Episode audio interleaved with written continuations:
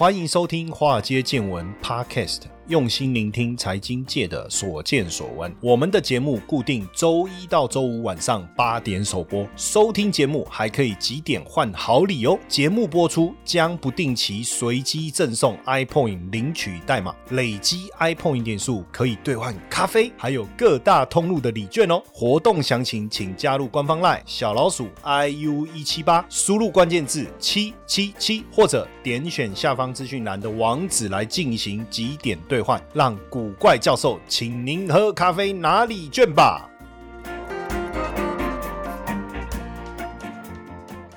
股票市场千奇百怪，见怪不怪。大家好，我是古怪教授谢承彦。我不知道大家有没有注意到。特斯拉林志颖的这个新闻嘛，哈，那当然大家很关注的，有人很关注他的受伤的状况，但也有人更关注的是，哎呦，这个特斯拉的车子怎么那么容易起火燃烧啊？像电动车是不是会有什么问题？哦，这个是大家很关注的一个焦点，哦，很关注的一个焦点。但我反而另外一个我更想去关注的部分是什么呢？就是在比亚迪的一个部分，哦，那我们来聊一下。那这个比亚迪，然后最近我们从这个比亚迪的官方的讯息啊，得到了一个最新的车款，叫海豹，全新的一个车型，这个七月底会上市。哈，那这一台车呢是定位在纯电动的中型车，哦，那已经开始预售了，哈，预售的价格区间是落在二十一点二八万到二十八点九八万之间，哦，这个是当然是人民币的一个。价格哈，那外观比较像是这个海洋美学啦哈，前脸的造型比较低趴，那独特的这个大灯啊，还有封闭式的格栅和柔和的线条哦，整个视觉的感受啊，相当的运动感。那车身的侧面呢，一样简洁哦，那流畅的车顶线条，隐藏式的车门把手，再加上双色的轮圈呢，整个视觉效果是相当的年轻哦，相当的年轻。内装的部分。份哦，内装的部分呢，采用的是家族全新的设计样式哦，独特的三幅式的这个方向盘哦，那整个中控的设计呢，哎，有不错，很不错的这个科技感哦，哦，很不错的科技感。然后动力的部分哈，动力的部分哦，总共有三个续航的版本。那标准续航的配备是一百五十 kW 的后置电机，那 CLTC 续航里。程是五百五十公里的哈，那长续航版是两百三十 kW，那 CLTC 的续航的里程是七百公里。OK，那四驱还有四驱版本哦，四驱版本前后都是电机，总功率达到三百九十 kW，呃，续航里程是六百五十公里。看起来这台车应该也是相当的强悍哦，相当的强悍。那比亚迪也宣布哦，要正式进军日本汽车的市场哦，旗下有三款纯电的车型。A T T O 三，大陆大陆是命名叫元 Plus 哈，还有海豚跟海豹也都会在日本东京新车发表会来亮相，预计呃明年会陆陆续续发售哈。那这个是比亚迪日本的子公司啦，在今年七月初成立的哦，今年七月初成立的，明年会陆续在日本销售这个电动汽车哦，销售电动汽车。从数据来看哦，二零二零年日本的新电动车的销售量是一百四十万台，占整个。新车销售量的三十六点二帕，不过这一批的新电动车当中啊，九十七点八是混合电动车哈，混合电动车，那插电的混合动力汽车占一点一，哦，占一点一，两个最大的差别是什么？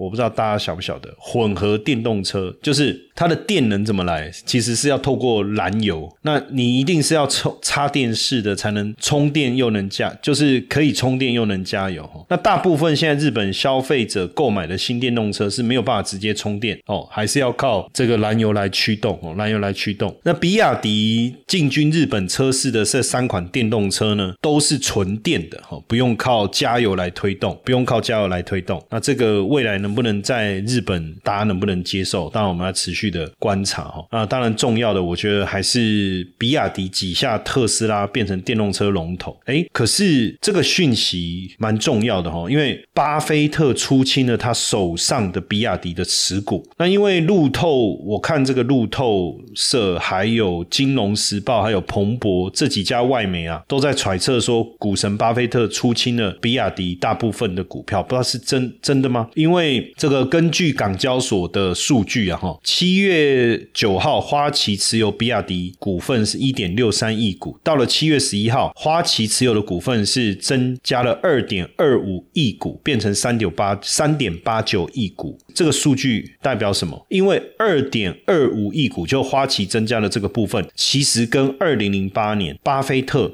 买进。比亚迪的股份相当，所以大家就在猜测，是不是股神巴菲特把比亚迪的股份卖给了花旗，哦，大赚一波获利了结，哈。当然，这个也让在在七月十二号的时候，比亚迪的股价有受到影响，哈。不过，基本上香港联交所跟证监会的这个规则是说，大股东减持要进行权益申报，哦，很像我们的大股东申报转让的这个概念，哈。但是呢，目前在香港联交所所披露的。平台并没有看到减持的资讯，也就是说，大股东巴菲特并没有申报减持。可是怎么会那么巧？这数字哈，当然引人遐想了哈。那巴菲特呢？二零零八年就买了比亚迪。二零零八年哦，二零一八年他接受专访的时候，还有谈到他投资比亚迪的原因。他说有一天这个查理打给他，他说啊，我们一定要买这个比亚迪。他说查理就是查理蒙格嘛，哈，就他最最最好的投资伙伴，打给这个巴菲特说，哎。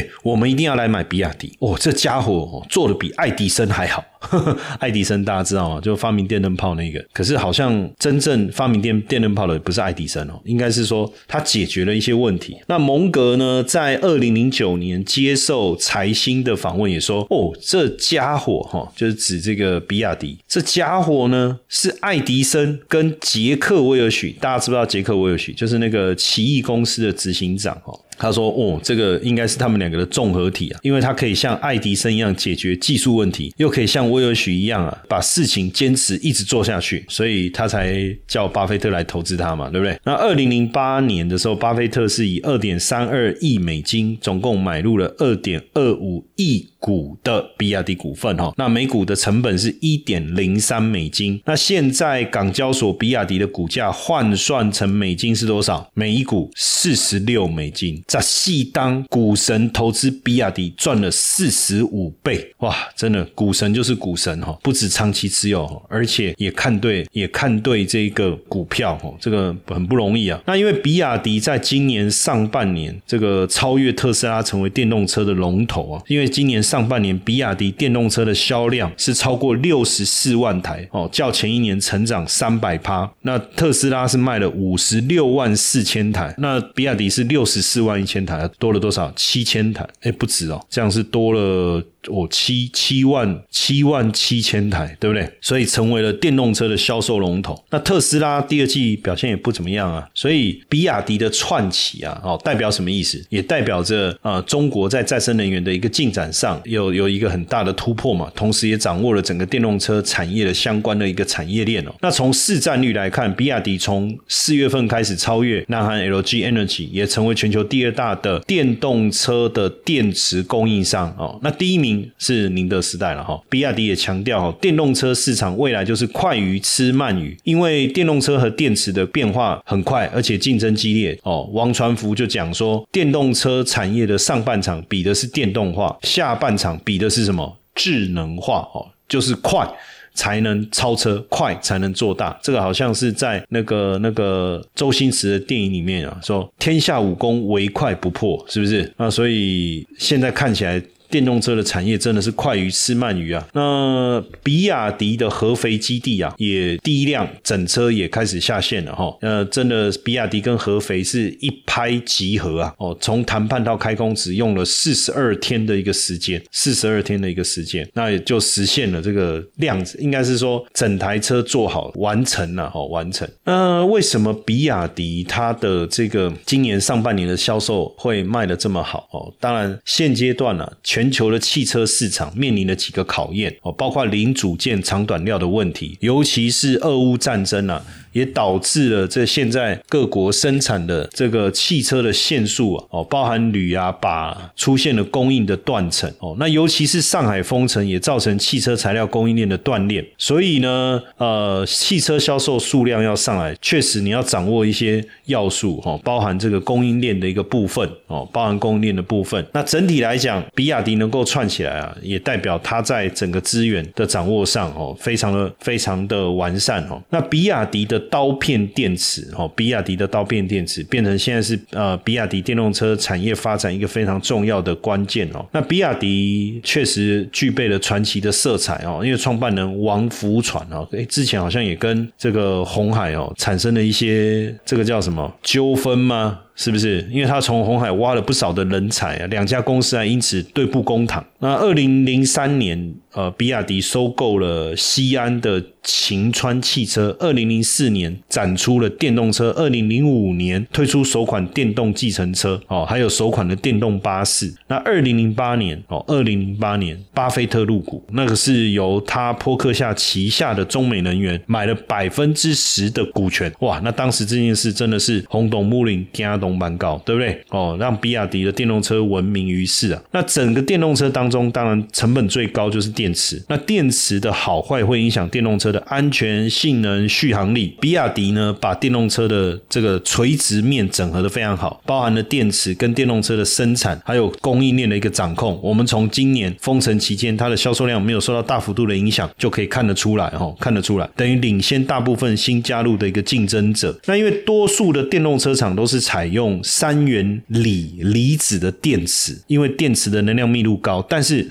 比亚迪用的是什么？磷酸铁锂电池，电池的能能量密度比较低，不过稳定性好，安全性佳，成本也较低。到了二零二零年三月，比亚迪推出了刀片电池，哈，就把电池空间的利用率哦拉高了，哈，缩小了电池的一个体积，哦，缩小了电池的体积，加上这个安全性比较高，也减少了这个金稀有金属的使用量，提高了电动车续航的一个里程。所以简单来讲，刀片电池已经变成是比亚迪。胜出的一个利器，胜出的一个利器。那更有趣的是，比亚迪也对外销售哦，所以以后特斯拉搞不好也是比亚迪电池的客户，等于两个竞争车子，然后同时对不对？比亚迪还把电池卖给特斯拉，但我不晓得他特斯拉会不会采用了哈，会不会采用？不过看起来比亚迪的企图心是很强的哈。那另外刚才讲到王传福讲到前半场是电池嘛，哦，那它的刀片电池对不对？下半场是什么？智慧化，所以现在。比亚迪也在计划哈自主研发智慧驾驶的专用晶片哦，智慧驾驶的专用晶片，甚至如果速度够快的话哦，可能年底可以开始来试生产。尤其是他现在招募这个 BSP 哦，叫做 b o l Support Package，就是我做一个可以开一个开发版来支援套装的软体，让晶片呢运作的作业系统提供一个标准的一个界面哦。那这样当然未来呃开发的过程就会更更。省力哦，更省力。接下来就是我们今天的彩蛋时间，iPhone 领取代码 K 七二零九。所以大家都在做新能源嘛，哈，大家都在做新能源，但是为什么比亚迪能够？成功哦，呃，从去年来看哦，整个全球晶片短缺就是一路贯穿到今年哦，这个基本上到目前为止大概还是这样哈。那加上三月开始的疫情，等于是打乱了整个电动车销售的一个节奏。但问题是，为什么比亚迪哦，不但不仅这个领先这个同级的竞争对手哦，甚至呃也能够持续的发表一系列的一个呃崭新的一个技术哦，崭新。的技术，基本上哈，基本上应该是讲说，比亚迪现在的产品的矩阵分工。非常非常的清晰，每一款车子都有它自己的定位、使命跟任务，算是兵多将广了哈。所以等于透过兵多将广，在这个新能源的战场上来攻城略地，所以看得出来哈，看得出来它整个车型啊，还有这个能源的系统啊，还有这个智慧化装置啊，毕竟在中国新能源车就是一个典型的马拉松，这个不是说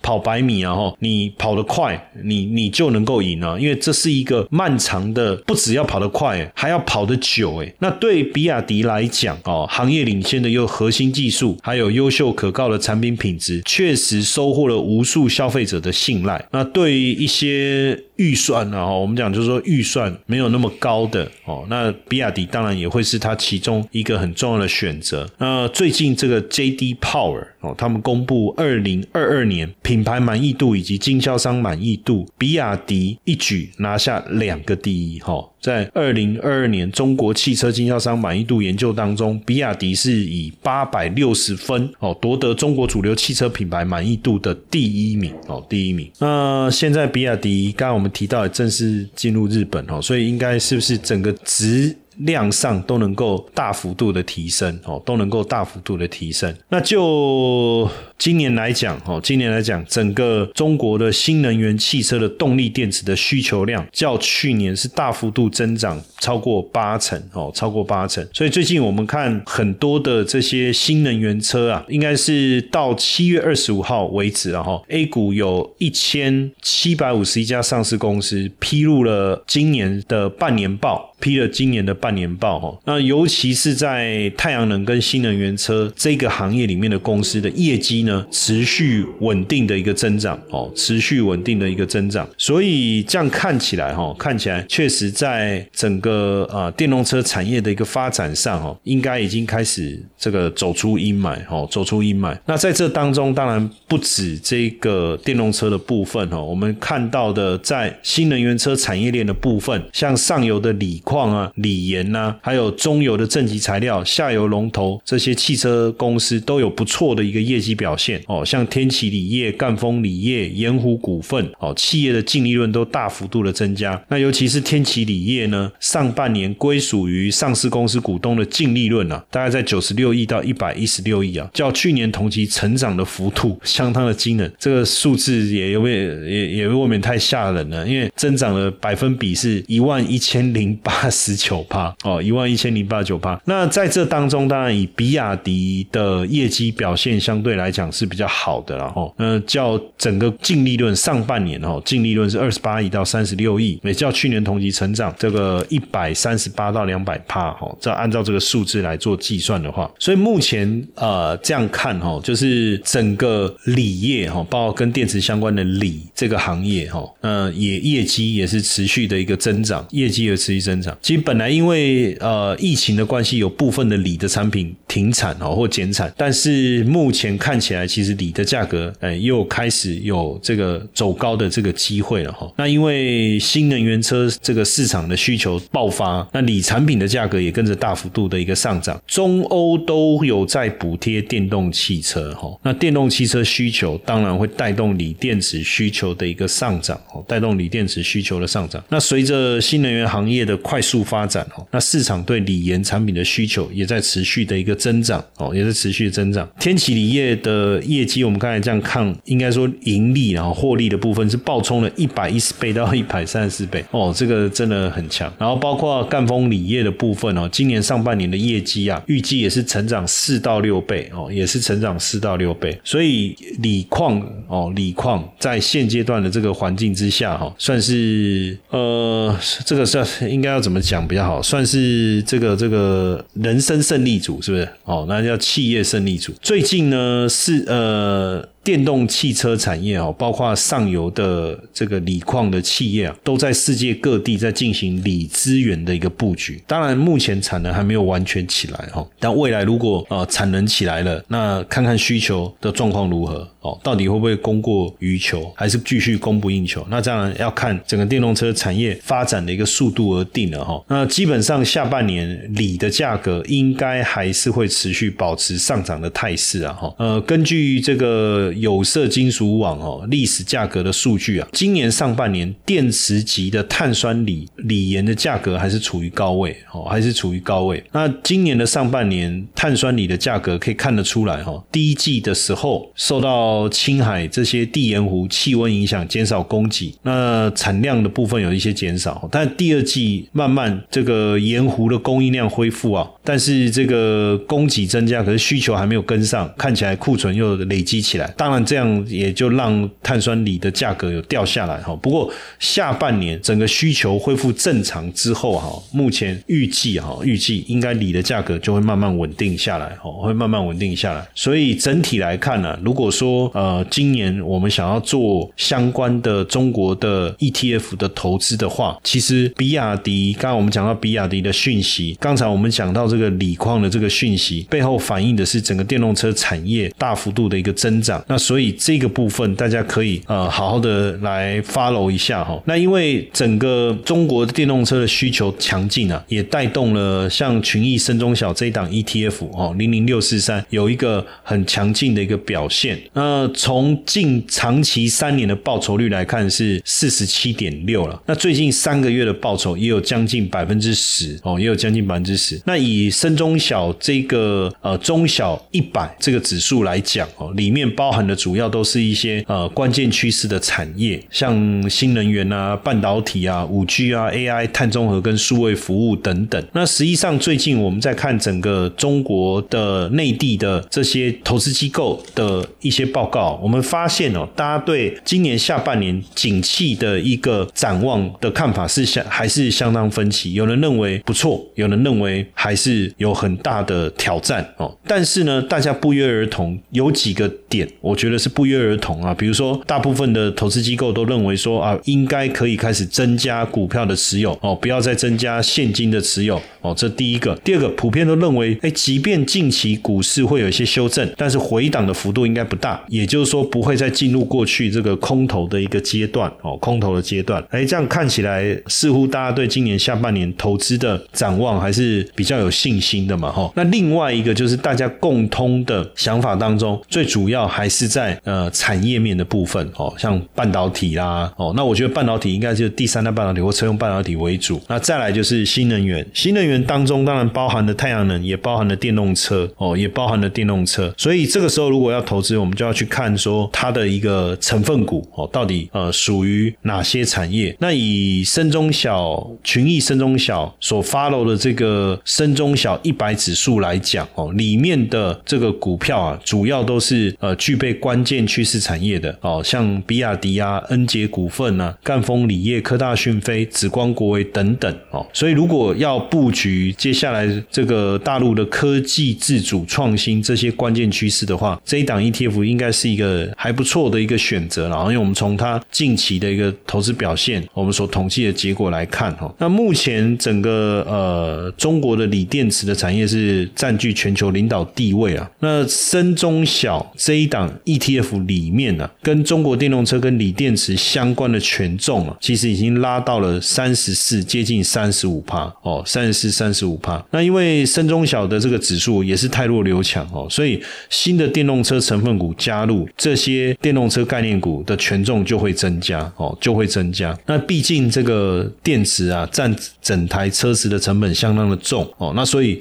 电池会决定未来能源车的发展跟定价。那以目前来看呢，中国的锂电池的产业链应该是最为完善的嘛，哈，最为完善。那你不管你是讲锂的原料啦，锂电池的材料啊，目前中国锂电池的企业还是占比较主导的地位了，哈。那所以从这几年来看，电动车跟锂电池的概念股的表现算是相当的优异。其中我们刚才讲的像比亚迪，哎，你看我们刚才前面就聊聊到了嘛。电动车销售冠军，对不对？世界车厂第三大市值，那天齐锂业拥有全球最大的锂矿的产量，那赣锋锂业是第三，还有恩捷股份全球锂电池的隔膜龙头，天赐材料全球锂电池电解液的龙头哦，所以这些资料代表什么？代表说这档 ETF 里面，其实它有掌握到这几个比较重要的这些股票。哦，比较重要的一个股票。那因为呃，全球电动车的需求未来几年应该还是维持一个高速的一个增长啊。那当中中国需求占了六成哦，占了六成。而且这整个产业如果它要集中火力发展，我觉得成功的机会应该是相相对来讲是大很多哦，相对来讲是大很多。嗯，所以如果哦，如果整个 ETF 这个深中小这个指数里面呢，占比啊，权重啊。最大是比亚迪哦，就占了七八多。那立讯精密、恩捷股份，呃，立讯精密占三三点八。哦，然后再来就恩捷股份、天齐锂业、赣锋锂业这几个电动车为主，就占了大概百分之十左右哦，百分之十左右。还有这个国轩高科哦，像格林美哇，格林美它还要到这个呃瑞士去发 GDR 哦，表示还要持续的一个扩张啊。然后还有像这个德赛西维啦，这些都是跟这个电动车领域相关的一个个股。所以看起来，如果今天我们要以内地的，应该以大陆的，不论是上海还是深圳的股票为主，就以 A 股为主的话，目前看起来又要能够搭上电动车这个议题的话，那以目前整个中国 ETF 发行的状况来看，应该深中小是比较贴近哦，或是说最贴近这个概念哦，这个概念。那当然，投资操作除了大环境之外哦，产业的趋势，还有包括操作上面的一些思维。所以，如果你今天你是要以这个